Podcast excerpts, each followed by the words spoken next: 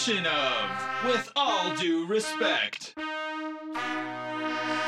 Strong opinions on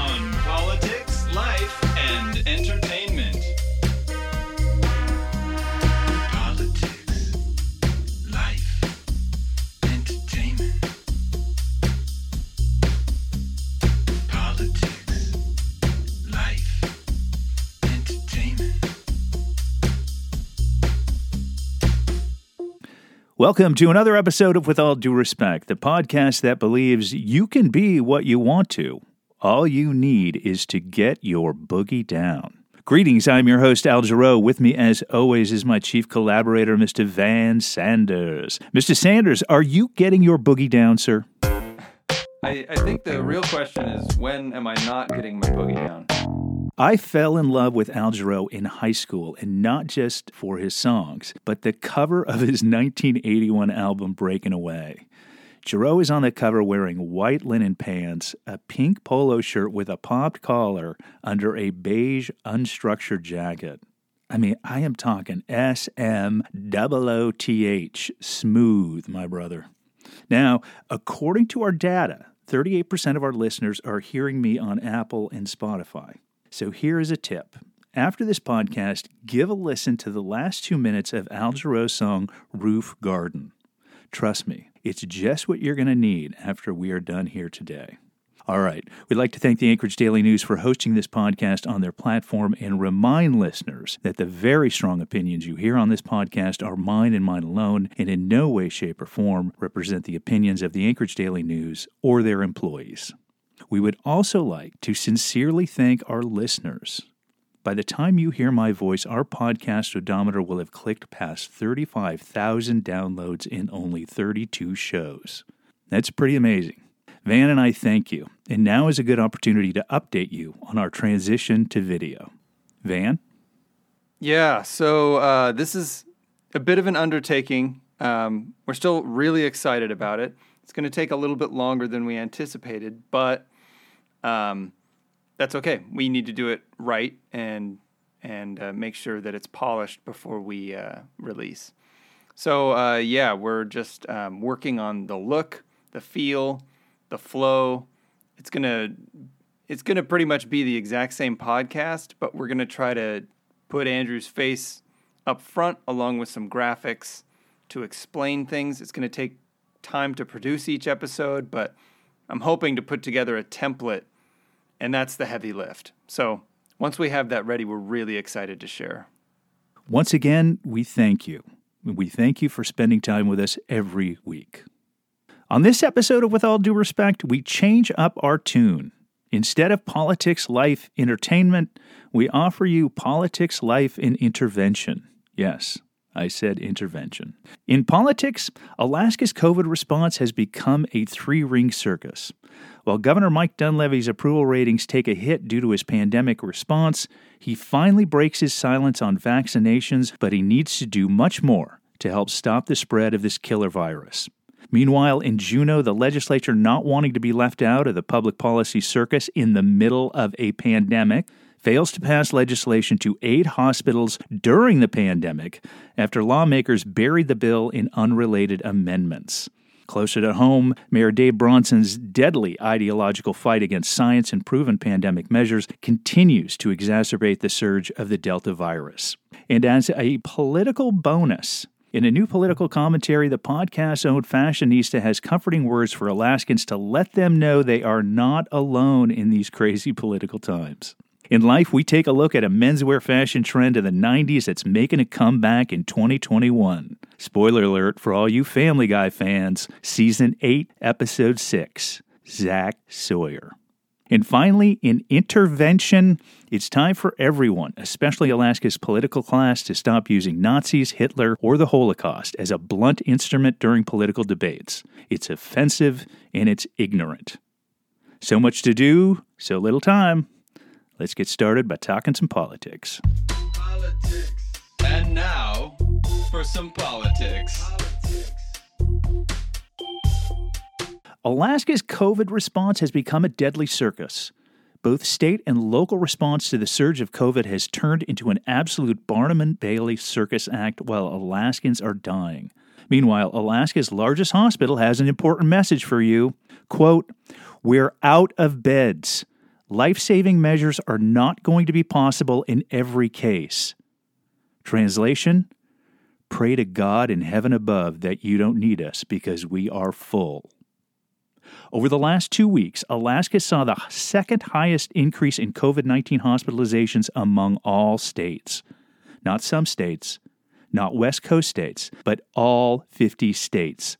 Alaska's 64% increase in hospitalizations over the last two weeks is well above the national average of 8%. That's eight times the national average. This has forced Alaska's largest hospital, Providence Alaska Medical Center, to begin rationing care. So, where is the leadership? With Governor Mike Dunleavy's approval ratings falling for his fumbling of the COVID response and record numbers of COVID patients overcrowding hospitals statewide, the governor finally broke his silence and strongly suggested Alaskans get vaccinated. I strongly urge folks to get a vaccine. I strongly urge them to do that, said Dunleavy. First, thank you, Governor.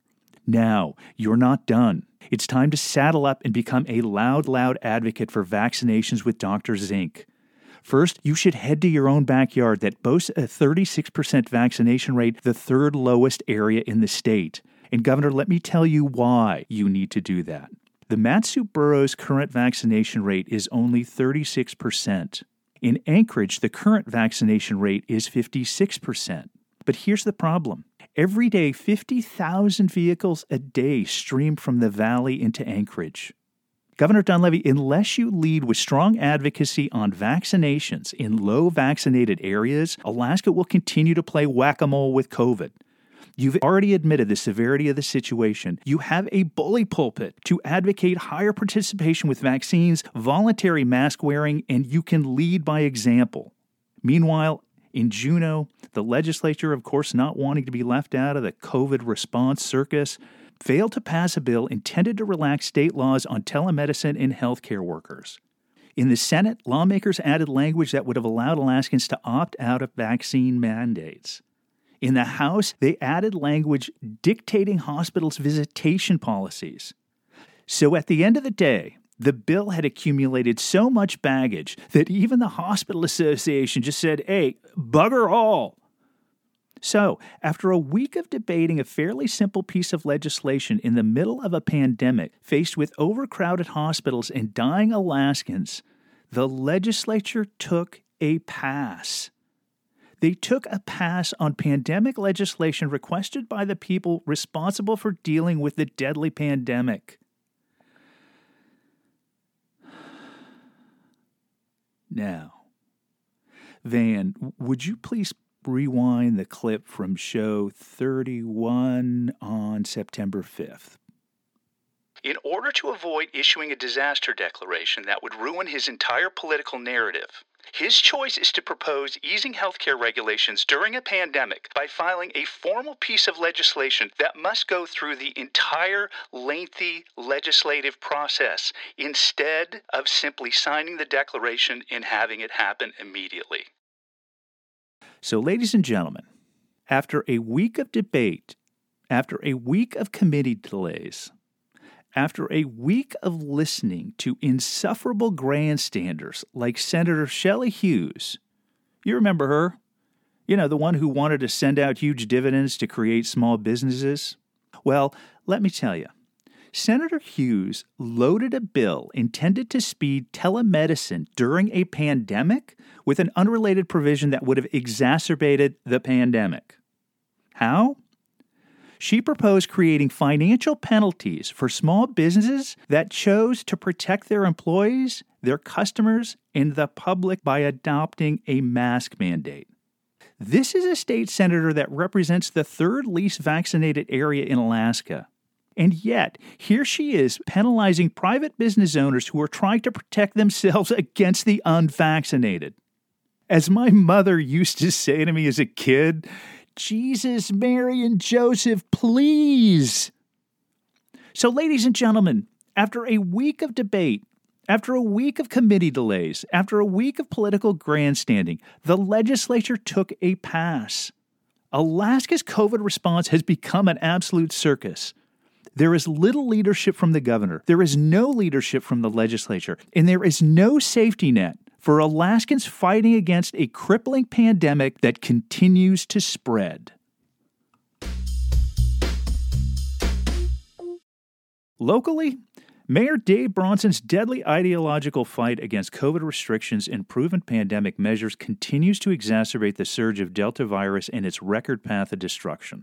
As his Anchorage residents continue to get sick, as his hospitals continue to overflow with COVID patients, Mayor Bronson has replied to all of them, to the community, to the community he is supposed to protect. Mayor Bronson has replied, quote, I don't know what more we can do. He went on to say if people or citizens are counting on politicians to make their personal health care decisions for them, we're in a pretty sad state. Hashtag Roe v. Wade. However, this isn't a personal health decision. It's a public health decision, and people throughout history have counted on politicians to protect public health. To this day, most schools and universities require a series of vaccines for students to enroll based on statutes passed by politicians. For instance, to walk through the doors as a student at any Anchorage school, you are legally required to be vaccinated against polio, hepatitis A, hepatitis B, just to name a few. This is not a personal health care decision because students risk infecting other students while science has given us a way to protect all of them. Meanwhile, back at the Bronson Ranch, the number of patients hospitalized with COVID 19 rose again, setting yet another new record. By Tuesday, the state health department reported 202 COVID 19 patients in Alaska, the most ever. More than 30% of adults hospitalized at Providence were COVID positive. Providence, the state's largest hospital, announced it was rationing care in response to an overwhelming number of COVID patients. A hospital director said, quote, "We're out of beds. Life-saving measures are not going to be possible in every case." Ladies and gentlemen, this is Alaska's largest hospital telling you that due to the surge in COVID cases, even if you are sick, I mean really, really sick, like heart attack, stroke, or injury sick, you might not get treated. Now, last month on our episode about the Dr. Morgan fiasco, we mentioned how his appointment caused the resignation of two senior health officials. In fact, Van, would you please play that clip from show 27? As a result of Morgan's appointment, Anchorage lost two of its top public health officials, who, in my opinion, resigned rather than face with reporting to someone whose views would have continued to put the public's health at risk. Well, this past week in an interview, one of those officials said, quote, I'm horrified right now. We've got a situation where the healthcare system is just in total crisis. They are asking for help and no one will do anything. Meanwhile, Mayor Bronson, who appointed Morgan, who caused the resignation of Anchorage's top two epidemiologists, said about the pandemic, once again, quote, I don't know what more we can do.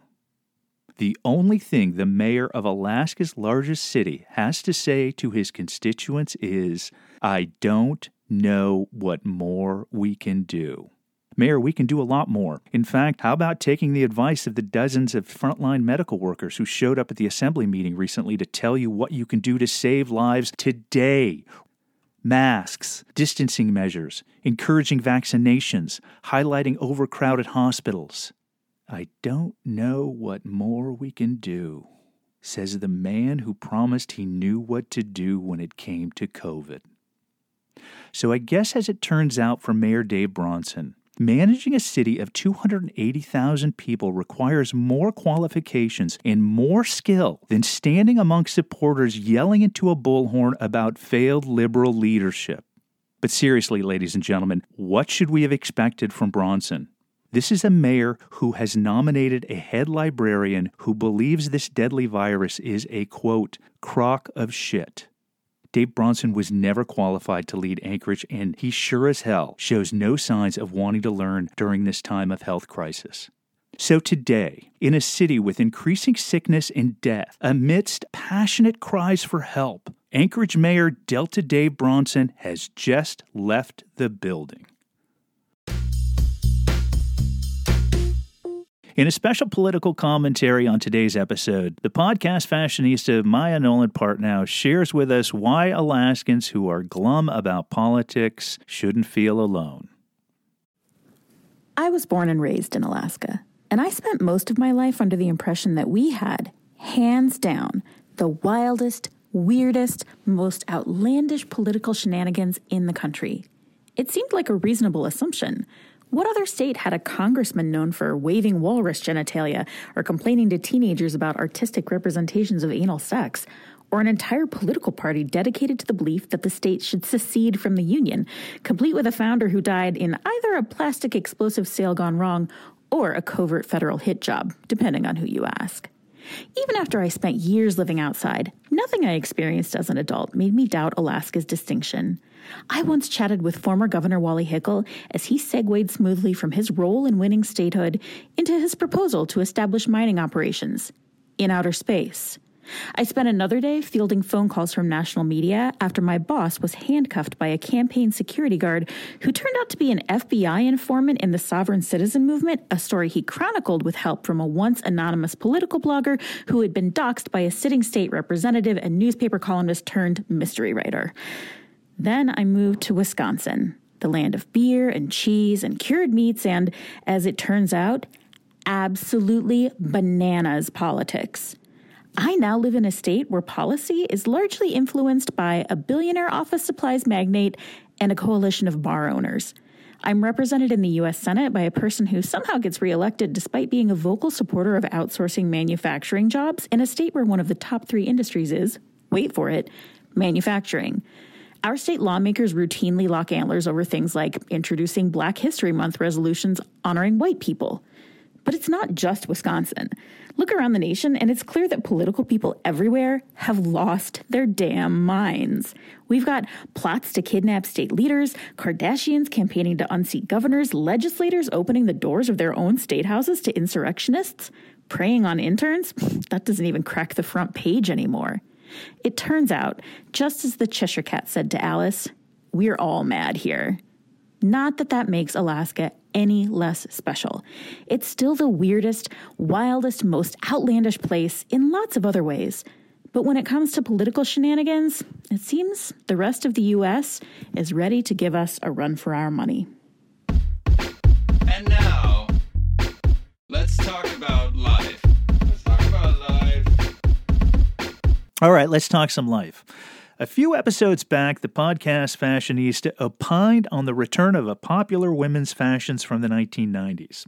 So, men, now it's your turn. This month, GQ magazine heralded the return of long sleeve t shirts worn under short sleeve shirts. The layering trend, whose coolness was shown in Family Guy Season 8, Episode 6, when we were introduced to high schooler Zach Sawyer, has once again become a popular thing. My name is Zach Sawyer. I wear long sleeve shirts under short sleeve shirts under long sleeve shirts. This look that became the uniform of grunge rock in the 1990s, according to GQ, is what everyone is wearing in 2021. The look that was a signature of Kurt Cobain from Nirvana in the 90s and had its roots back in the 70s and 80s with skateboarders and surfers has returned to closets everywhere. This podcast has personally always been a fan of this look from the days of Fast Times at Ridgemont High.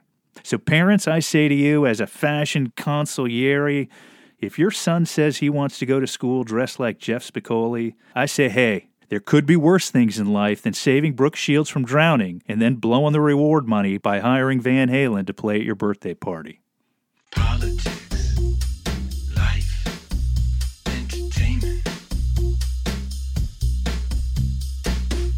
In closing comments, ladies and gentlemen, I ask for a little bit of leeway. Instead of politics, life, and entertainment, today's episode is going to be politics, life, and intervention.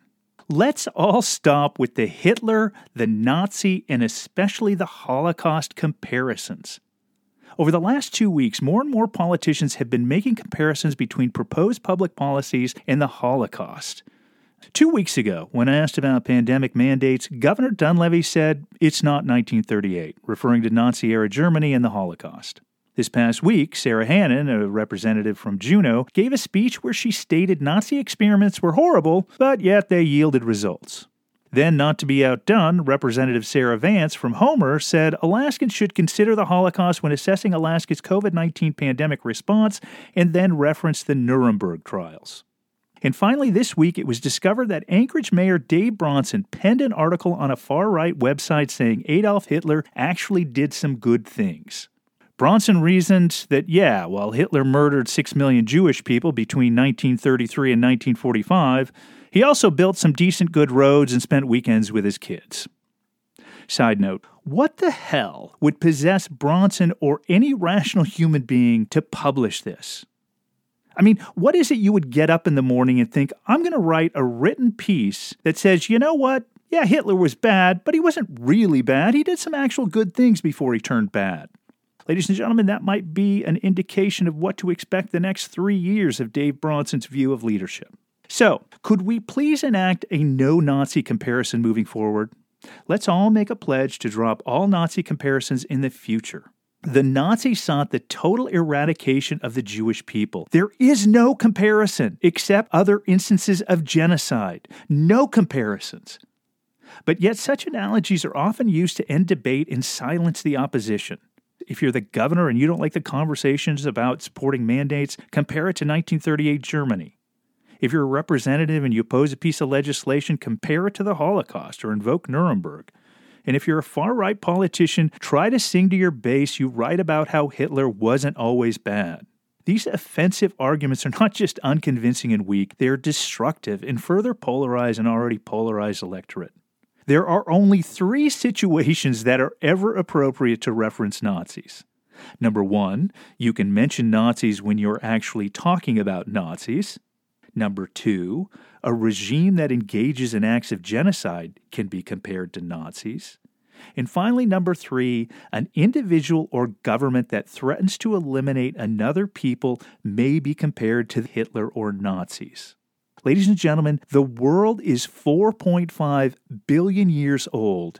Surely there is another less offensive example that politicians can evoke. Right?